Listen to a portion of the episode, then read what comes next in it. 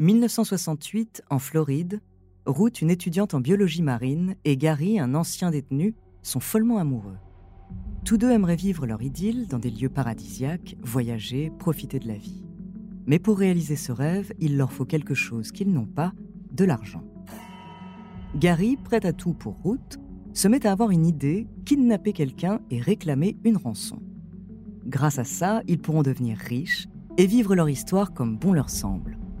Ruth est tout de suite séduite par cette idée. Gary a déjà pensé à tout, cela va leur prendre du temps. Ils vont passer des semaines à rechercher la cible parfaite. Leur choix se porte alors sur une cible bien précise, Barbara. Elle est la fille de Robert McCull, un promoteur immobilier. Sa fortune s'estime à plusieurs millions de dollars et c'est aussi un ami proche du président Richard Nixon. Barbara semble être la victime idéale. Ils vivent à plus de 1000 km d'elle, ils n'ont aucun risque d'être reconnus. Elle est encore étudiante, donc il suppose qu'elle ne saura pas se défendre. De plus, son père ne devrait pas hésiter à payer pour récupérer sa fille. Le plan du kidnapping est prêt à être mis en œuvre. Ruth et Gary obtiennent l'adresse de l'hôtel où Barbara réside directement auprès de l'université où elle étudie. Une fois sur place, ils surveillent Barbara, scrutant le moindre de ses allées et venues, jusqu'au 17 décembre 1968, où Barbara va disparaître.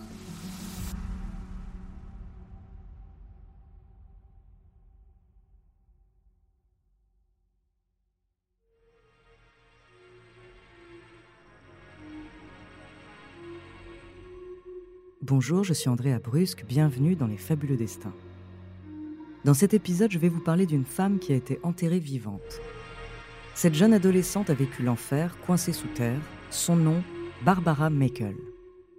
Des circonstances de son enlèvement à la découverte de son cercueil, découvrez son effroyable destin.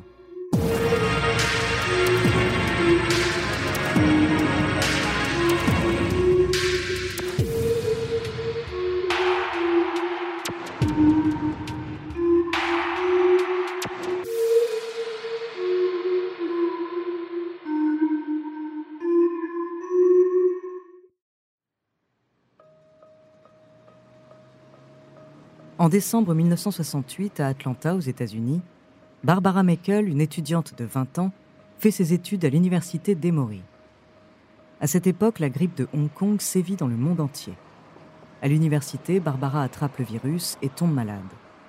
Jane, sa mère, qui habite en Floride, décide de se rendre auprès de sa fille pour prendre soin d'elle. Le 13 décembre 1968, les deux femmes vont au Rodway Inn, un motel situé à proximité de l'université. L'objectif est de mettre Barbara en quarantaine et de la laisser récupérer en vue des fêtes de fin d'année.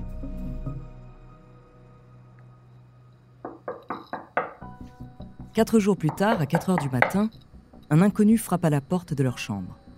Police, open up. L'homme se présente comme un policier.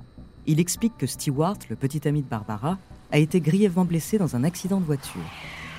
Pour renforcer la crédibilité de son histoire, il cite même le modèle de la voiture de Stewart, une Ford blanche. La mère décide d'ouvrir la porte. Et là, devant elle, un individu masqué tenant un fusil dans ses mains. À ses côtés se trouve une autre personne plus petite vêtue d'un masque de ski. Sans perdre un instant, les deux individus se précipitent vers elle et l'endorment avec du chloroforme. Les ravisseurs conduisent leur victime dans une forêt située au nord-ouest d'Atlanta. Une fois à l'abri des regards, Gary gare la voiture et se dirige vers un tas de branches.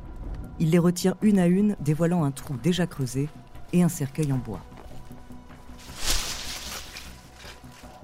La boîte en bois est faite sur mesure. L'intérieur est recouvert de fibres de verre. Deux tuyaux ainsi qu'une pompe à air ont été installés pour permettre à la victime de respirer. Dans le cercueil, Gary et Ruth ont mis des couvertures, un ventilateur, une lampe, ainsi que des barres de chocolat et des bouteilles d'eau qui contiennent des sédatifs. Barbara commence à comprendre l'horreur de sa situation. Ses ravisseurs ont l'intention de l'enterrer vivante dans un cercueil. Elle implore ses bourreaux de ne pas l'enfermer dans cette boîte, mais ses supplications restent vaines. Ruth applique un chiffon imbibé de chloroforme sur le visage de Barbara. La jeune femme, encore à moitié consciente, est portée par les malfrats jusqu'au cercueil. Il la pose délicatement dedans, puis Gary et Ruth placent un carton entre ses mains sur lequel est écrit kidnappé. Ruth sort un appareil photo de sa poche et prend une photo de Barbara. Cela va leur permettre de faire chanter son père. L'heure tourne et nos deux amoureux doivent se dépêcher. Barbara les supplie de les laisser partir, elle promet qu'elle ne dira rien à personne. Mais Gary et Ruth n'ont pas fait tout ça pour rien. Ensemble, ils scellent le cercueil. Barbara en larmes entend le son de la terre qui est déversée sur la boîte. Elle hurle, se débat comme elle peut, mais en vain. Au bout d'un moment, elle entend le bruit du moteur de la voiture qui redémarre. Nous sommes le 17 décembre 1968, il est 8h30 du matin, et Barbara est enterrée vivante dans un cercueil de 2 mètres cubes. Malade, son calvaire ne fait que commencer.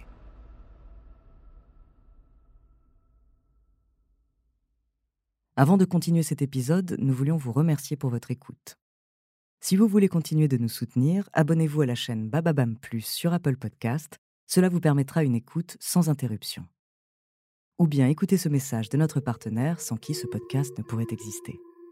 On se retrouve tout de suite après.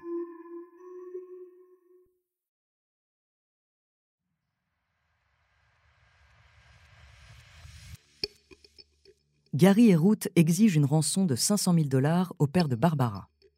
Ce dernier accepte immédiatement. La remise de la rançon est fixée au 19 décembre. Cela fait maintenant deux jours que Barbara est enterrée. Tôt dans la nuit, Robert dépose la valise au point de rendez-vous convenu. Conformément au plan, il s'éloigne de la mallette pour permettre aux malfrats de la récupérer. Une fois convaincus d'être seuls, Gary et Ruth surgissent de leur cachette. Ils se précipitent vers la rançon. Soudain, l'approche d'une voiture de police les surprend. Une anxiété envahit Gary, convaincu que Robert les a trahis. Cependant, l'arrivée d'une patrouille de police s'est avérée être le fruit du pur hasard. En effet, le FBI avait négligé d'informer les autorités locales de l'opération en cours. Pris dans la précipitation et la panique, ils abandonnent brusquement la valise derrière eux. Quelques heures plus tard, les autorités fouillent la zone et découvrent une voiture abandonnée. À l'intérieur de la voiture, il trouve le passeport de Ruth Eisman, ainsi qu'une photo montrant Barbara Michael tenant un carton où est écrit kidnappé. Après cette première tentative ratée, Robert Michael et les ravisseurs conviennent d'un second rendez-vous le soir même. Cette fois-ci, l'échange se déroule sans incident majeur et la rançon est remise aux ravisseurs.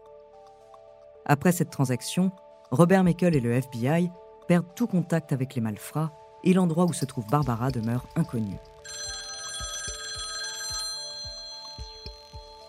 Le 20 décembre, Gary appelle anonymement le FBI et donne des indications vagues sur l'endroit où Barbara est enterrée. Sans perdre de temps, le FBI envoie une équipe de 100 agents dans la forêt. Ils ratissent la zone méthodiquement et soudain, ils découvrent deux tuyaux qui dépassent du sol. Ces tuyaux sont les conduits d'air de la tombe de Barbara. Les agents s'approchent des tuyaux et établissent un premier contact avec l'étudiante tétanisée. Elle implore les forces de l'ordre de ne pas l'abandonner.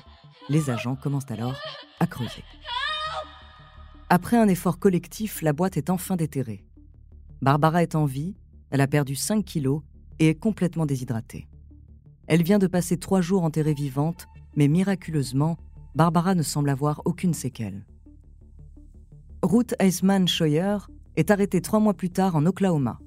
Elle est la première femme de l'histoire à figurer sur la liste des Most Wanted du FBI faisant d'elle l'une des criminelles les plus recherchées du pays.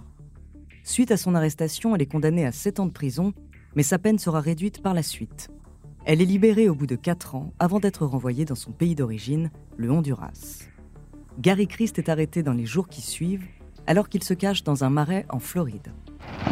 Gary Stephen Christ has been transferred from Miami to the Fulton County Jail. And Christ is a federal prisoner being held on extortion charges in connection with the kidnapping. Il est condamné à la réclusion à perpétuité en 1969. Cependant, il est libéré dix ans plus tard pour poursuivre des études de médecine. At 6 o'clock Monday morning, Gary Stephen Christ will walk through the gates of Reedsville State Prison a free man. En 2006, il est arrêté pour trafic de drogue et activité de passeur. En ce qui concerne Barbara, elle a épousé Stewart, son petit ami de l'époque, qui avait été utilisé comme prétexte par les ravisseurs pour la kidnapper. De son histoire, elle en écrira un livre, 83 heures jusqu'à l'aube.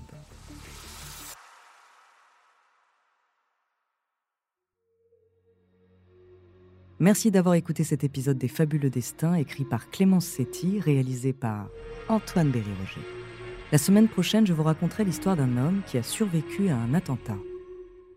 En attendant, si cet épisode vous a plu, n'hésitez pas à laisser des commentaires et des étoiles sur vos applis de podcast préférés.